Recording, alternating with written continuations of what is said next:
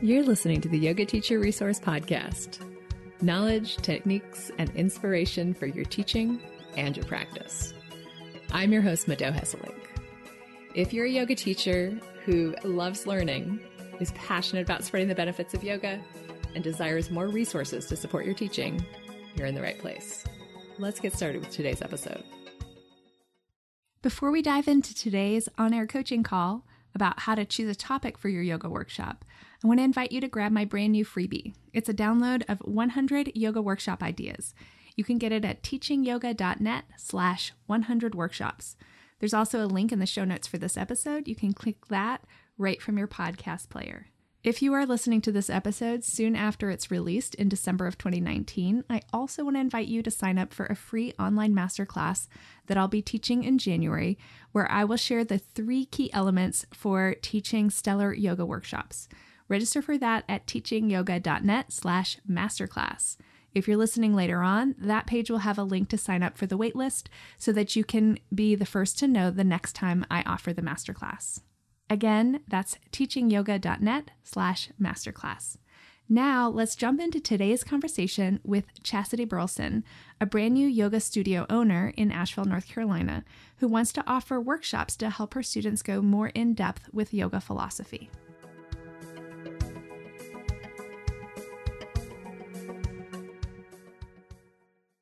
Let's begin just with a really quick overview of your situation and what you'd like help with today.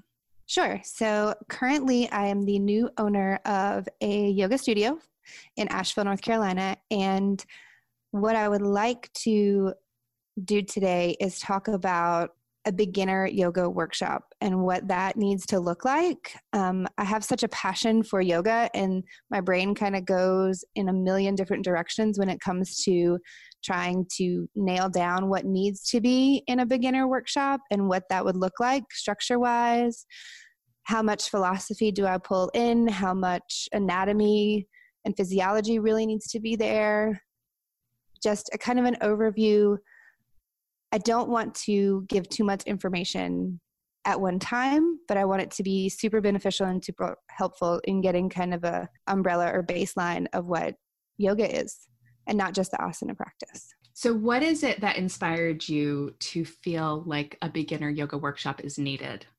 I have a lot of clients who come in or students who come into the studio who have never done yoga before and I love those students however i feel like in those hour hour and 15 minutes even hour and a half classes i can't really get down to the essence of what yoga is in an impactful way especially because a lot of my classes are multi-level and so really breaking down things to a level i feel like might be more beneficial to the beginner student has just kind of become a need that i have noticed over the last few months and have you talked to these beginner students? Where do they feel there are gaps for them? Where do they struggle?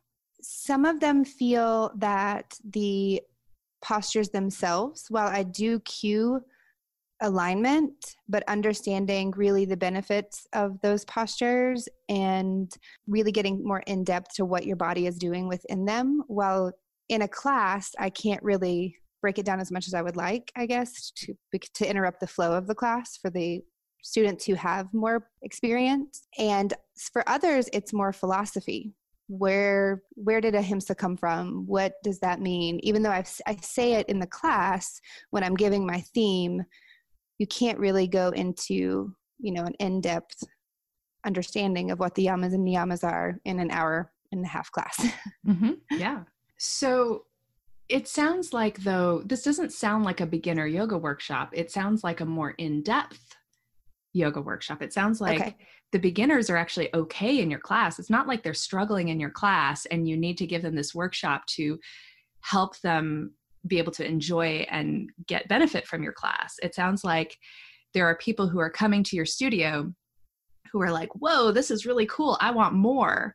And so this is what I'm hearing from you. Correct me if I'm misunderstanding, but what I'm hearing is not a beginner yoga workshop. It's not like a super in depth yoga workshop. But the truth is that most yoga practitioners are pretty beginner on the level of philosophy, the level of anatomy. Maybe they might be adept at the level of performance, of asana performance. But at the level of anatomy and philosophy, of understanding what the poses are doing in their bodies, most yoga practitioners are beginners. And same with philosophy. So when I hear beginner yoga workshop, what I think of is what are the very basic foundational pieces that I can give people so that they can enjoy the regular classes. But what I'm hearing from you is that you want to give them more than that. You want to go deeper. Yes, that is correct. That great.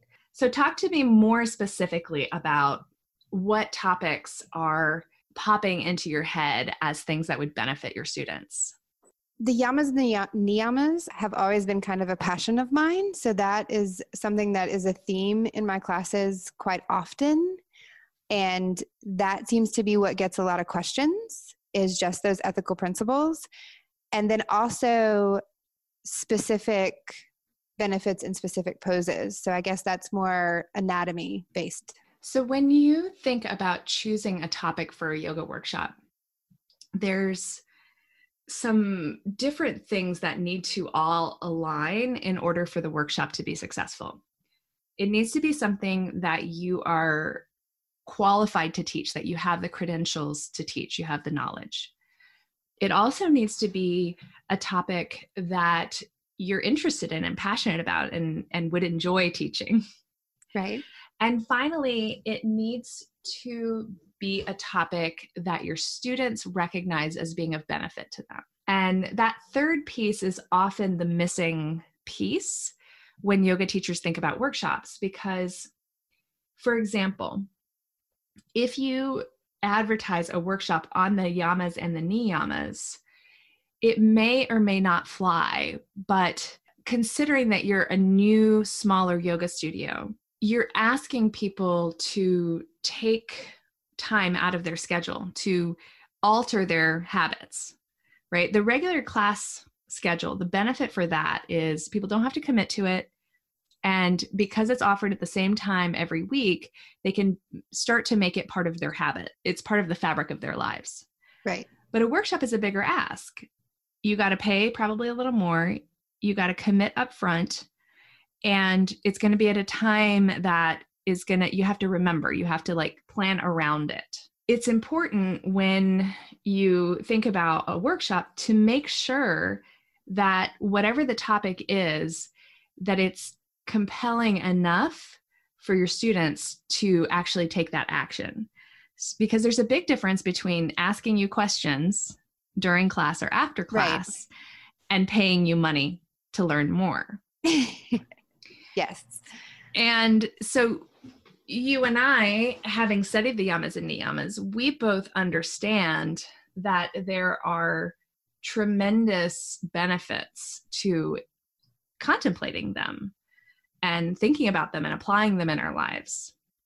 But I found that because it's such an inquiry based topic, it can be difficult to translate that to people who haven't done it yet because most most yoga teachers were introduced to the yamas and niyamas in depth in their teacher training.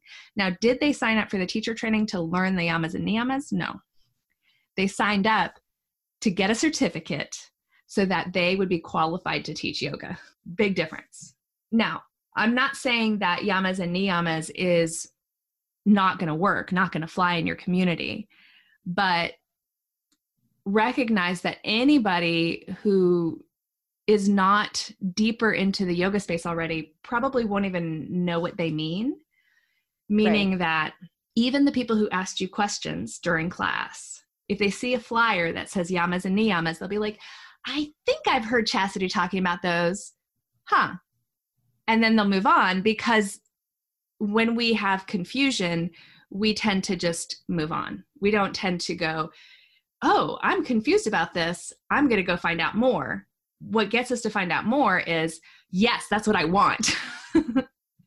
right. So uh, that's why between the two topics, if, if you call a workshop posture clinic, for example, they think, I know what posture means, I know what clinic means, I want to improve my postures. Yes, that's for me. Does that make okay. sense? Yeah, it makes perfect sense. So, if you want to teach on the yamas and the niyamas, the first step would be to survey your students.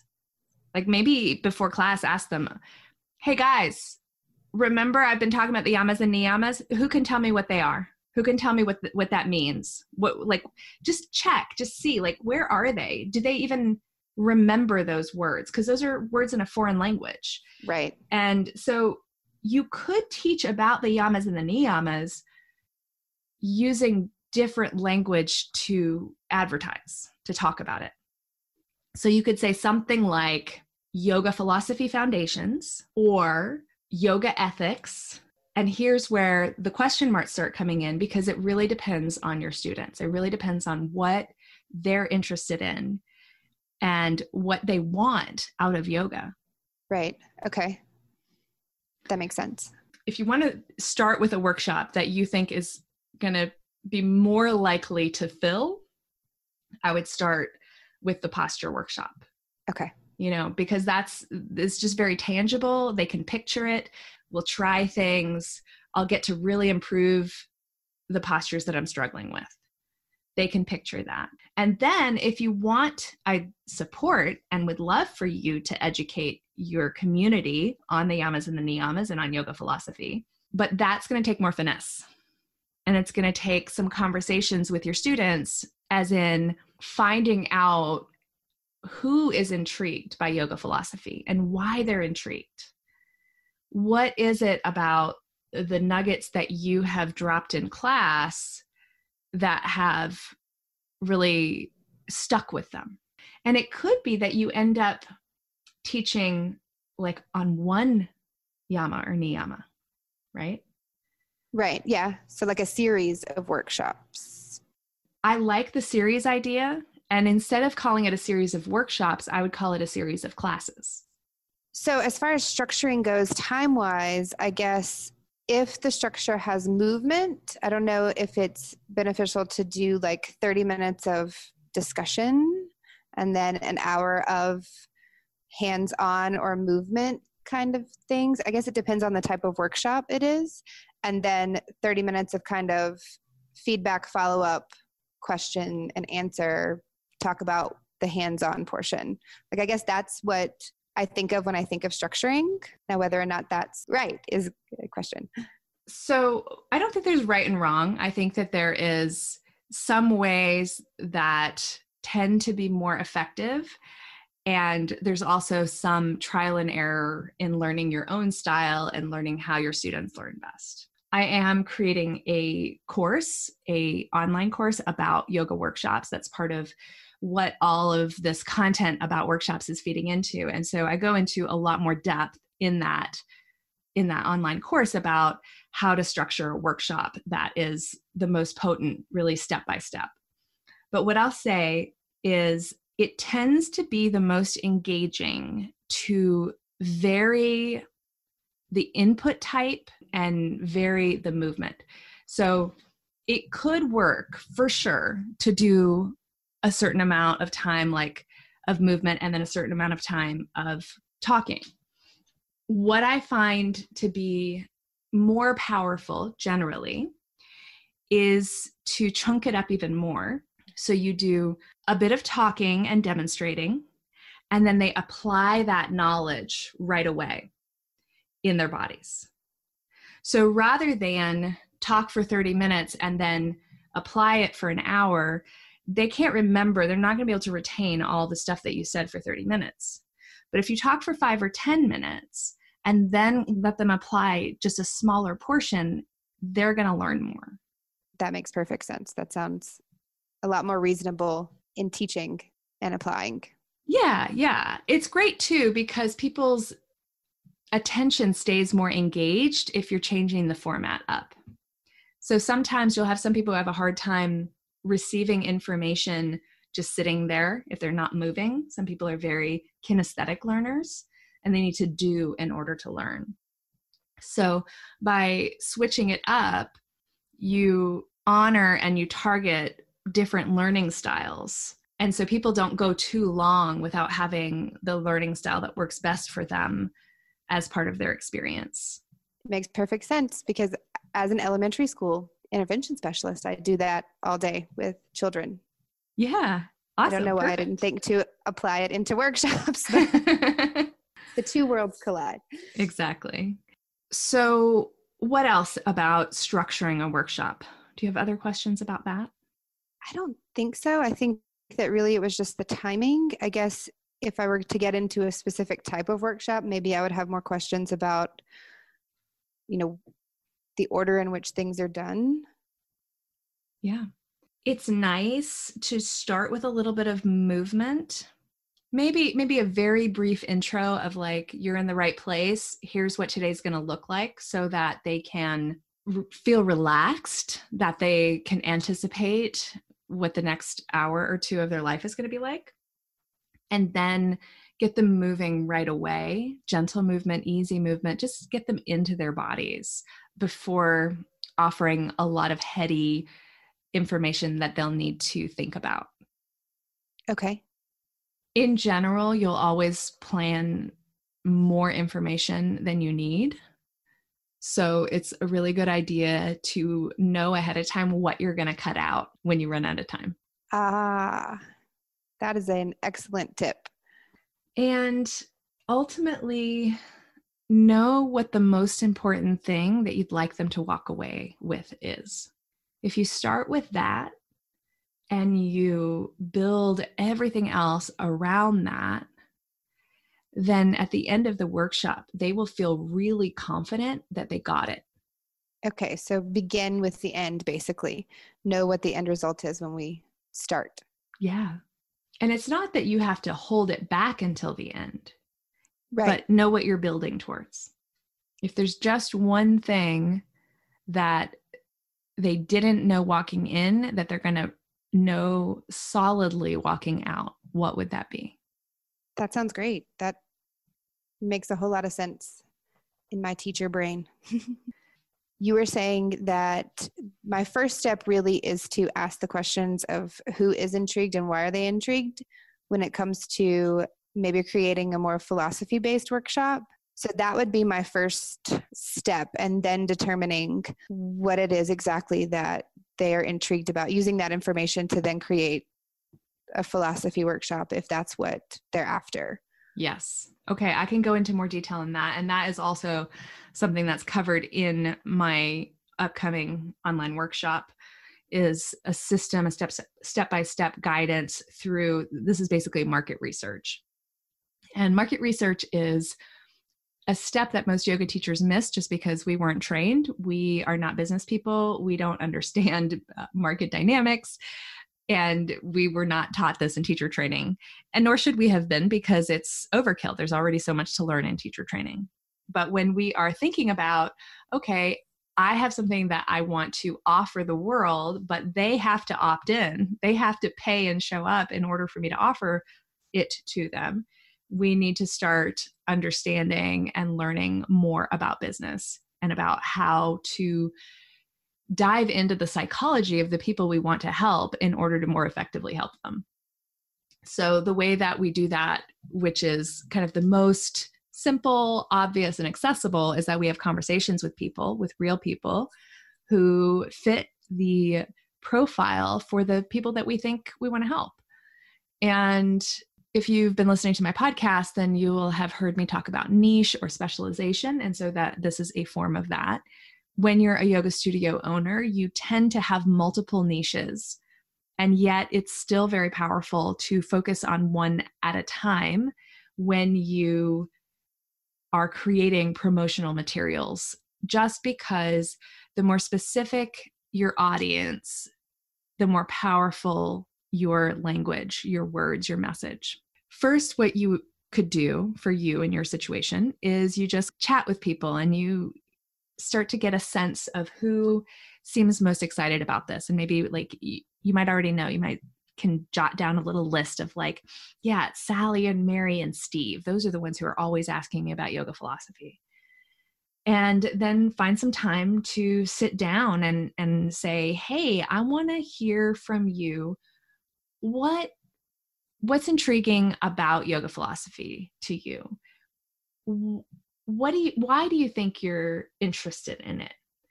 And then what you're really trying to get at is what do you think the benefit to you would be from learning more about this? Do you think it would make your asana practice more authentic? Do you think it would help you experience less stress in, in your life? I, I don't know what their stories are going to be. That's why you have to actually ask them. Because from our perspective, as people who've been through teacher training and have studied yoga in a more systematic way, we have this perspective on the system or the the practices and the philosophy that is different from people who are just starting to be aware of it. So we want to understand what their stories are and what drives them, what compels them, what intrigues them about it. And then also is there anything that makes them nervous about it is there anything that repulses them or or would would you know if they saw a workshop for example that had are they interested in sanskrit or does sanskrit make them feel like there's a secret club that they'll never be a part of and so once you start to talk to enough people you you start to see some patterns and it's those patterns that you want to pay attention to and it's those patterns that you'll use in your marketing to speak the language of the people that you're trying to reach. And what that means is that the most effective marketing should feel like, oh my God, how did she get inside my head? How does she know that I feel that way, that I want that, that, that that's a goal for me? now they might not have that conscious thought but chastity you can you can tell me what your reaction is to this but everybody's seen a piece of marketing that was just like me yes give me i'm ready take my money. Yes absolutely. Right? I saw a instagram ad for a pillow that allows spooning. So it has this like structure. And so one person can put their arm under it and then the other person can lay their head on the pillow. And I was like, take my money. I want that. Easier spooning. I'm in. It's a good thing I didn't see that because that would have been a one for me as well. so that's the goal. It, whenever you're doing marketing is to understand your people on such a deep level that it seems like your marketing is speaking directly to them. And that takes time and it takes intention. It takes a willingness to go deeper and to explore further our assumptions about what we think about our students, to test those assumptions and find out what they actually feel, what what actually motivates them. Now, we're not always self-aware enough to know what motivates us right? So your students right. might say, Yeah, I'm totally into learning yoga philosophy. And then you put a workshop up and nobody signs up. They're like, Yeah, it just didn't work for my schedule or whatever. And what they're really saying is, it wasn't enough of a priority for me to actually move mm. around what I was doing to come, right? That's what it didn't work for my schedule means. Right. Okay. Rarely, you know, does somebody have a funeral that they can't miss Right. Generally, at the times where yoga workshops are being offered, it's like, I didn't want to get up off the couch and stop watching Netflix, or I didn't want to rearrange the plans I made with my friends, which is fine. Everybody's allowed to have their priorities. But as yoga teachers, our students are very rarely as motivated by yoga as we are. We're kind of we tend to get a little obsessed as teachers. It's important to honor and respect where our students are at in their relationship with yoga, too. So, does that feel like it gives you enough to go on to start that process of market research? Because it's kind of an individualized process. So, you do need to kind of just see where it leads. Yeah, I actually have been listening to your podcast for a long time and did the did this with my students in terms of me as a teacher and what they were getting why they loved coming to me to learn what my niche was mm-hmm. so i mm-hmm. just need to reapply that in workshops and in studio ownership as well. Tell me what you learned from doing that. So I learned that my students resonated with me as a teacher was my ability to bring philosophy in in an accessible way. That's the wording that kept coming up when I was asking them or having conversations around what it was that kept drawing them back to me as a teacher and found that my niche at the time obviously it's grown more since or like you said as a yoga studio owner i have multiple niches now but my core base of students are students who are newer to the philosophy aspect of yoga whether they've been practicing asana for 20 years uh, on as a physical exercise for lack of a better word but tiptoeing into understanding yoga on a deeper level awesome so that bodes well for your thought about teaching a yama and niyama workshop. Another thing to ask the people when you have these updated conversations is whether it would be more appealing to do one longer session or to do a series where they get to dive even deeper into the topic, but over a period of time. Okay. And you can also ask them how long would they be willing to commit to. That can be really good information too to help you know how to structure it because, you know, if the majority of your people are saying I really don't see and you can tell them, right, give them kind of like a hint um, this would probably be a mixture of movement and talking. Um, because if people think that it's going to be three hours of talking, they might give you a different answer than if they know that there will be some different ways of engaging and that they'll get to move their bodies. The other cool thing about doing this type of a project of doing the market research is that those people you talked to will have a stronger understanding of what you're trying to offer because you'll have had a long conversation about them. And they're often the very first people to sign up for the workshop because they feel invested. Right. No, that's a great idea. Do you have any last questions before wrapping up? No, I think we, we covered a lot of information and I think it was very, very beneficial to me. I hope that you'll stay in touch and that you'll come onto the Yoga Teacher Resource Facebook group and let us know how it all goes. Absolutely. Thank you, Chastity. Thank you so much.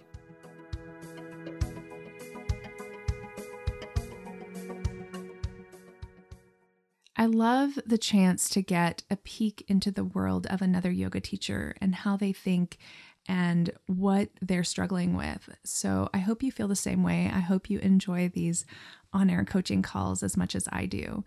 If you would like more information and more support in teaching your own workshops, I've got two more episodes in this series on yoga workshops on the podcast coming your way, and a masterclass the three keys to a stellar yoga workshop happening in January. So if you're listening to this in real time and you haven't signed up yet, go ahead and go to teachingyoga.net slash masterclass. And even if you can't make it for the live class, there will be an opportunity to get a replay for a limited time.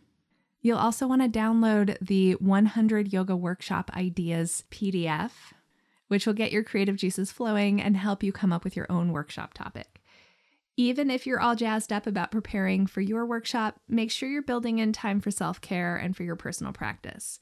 I'll see you again next week for the third episode in this series on yoga workshops.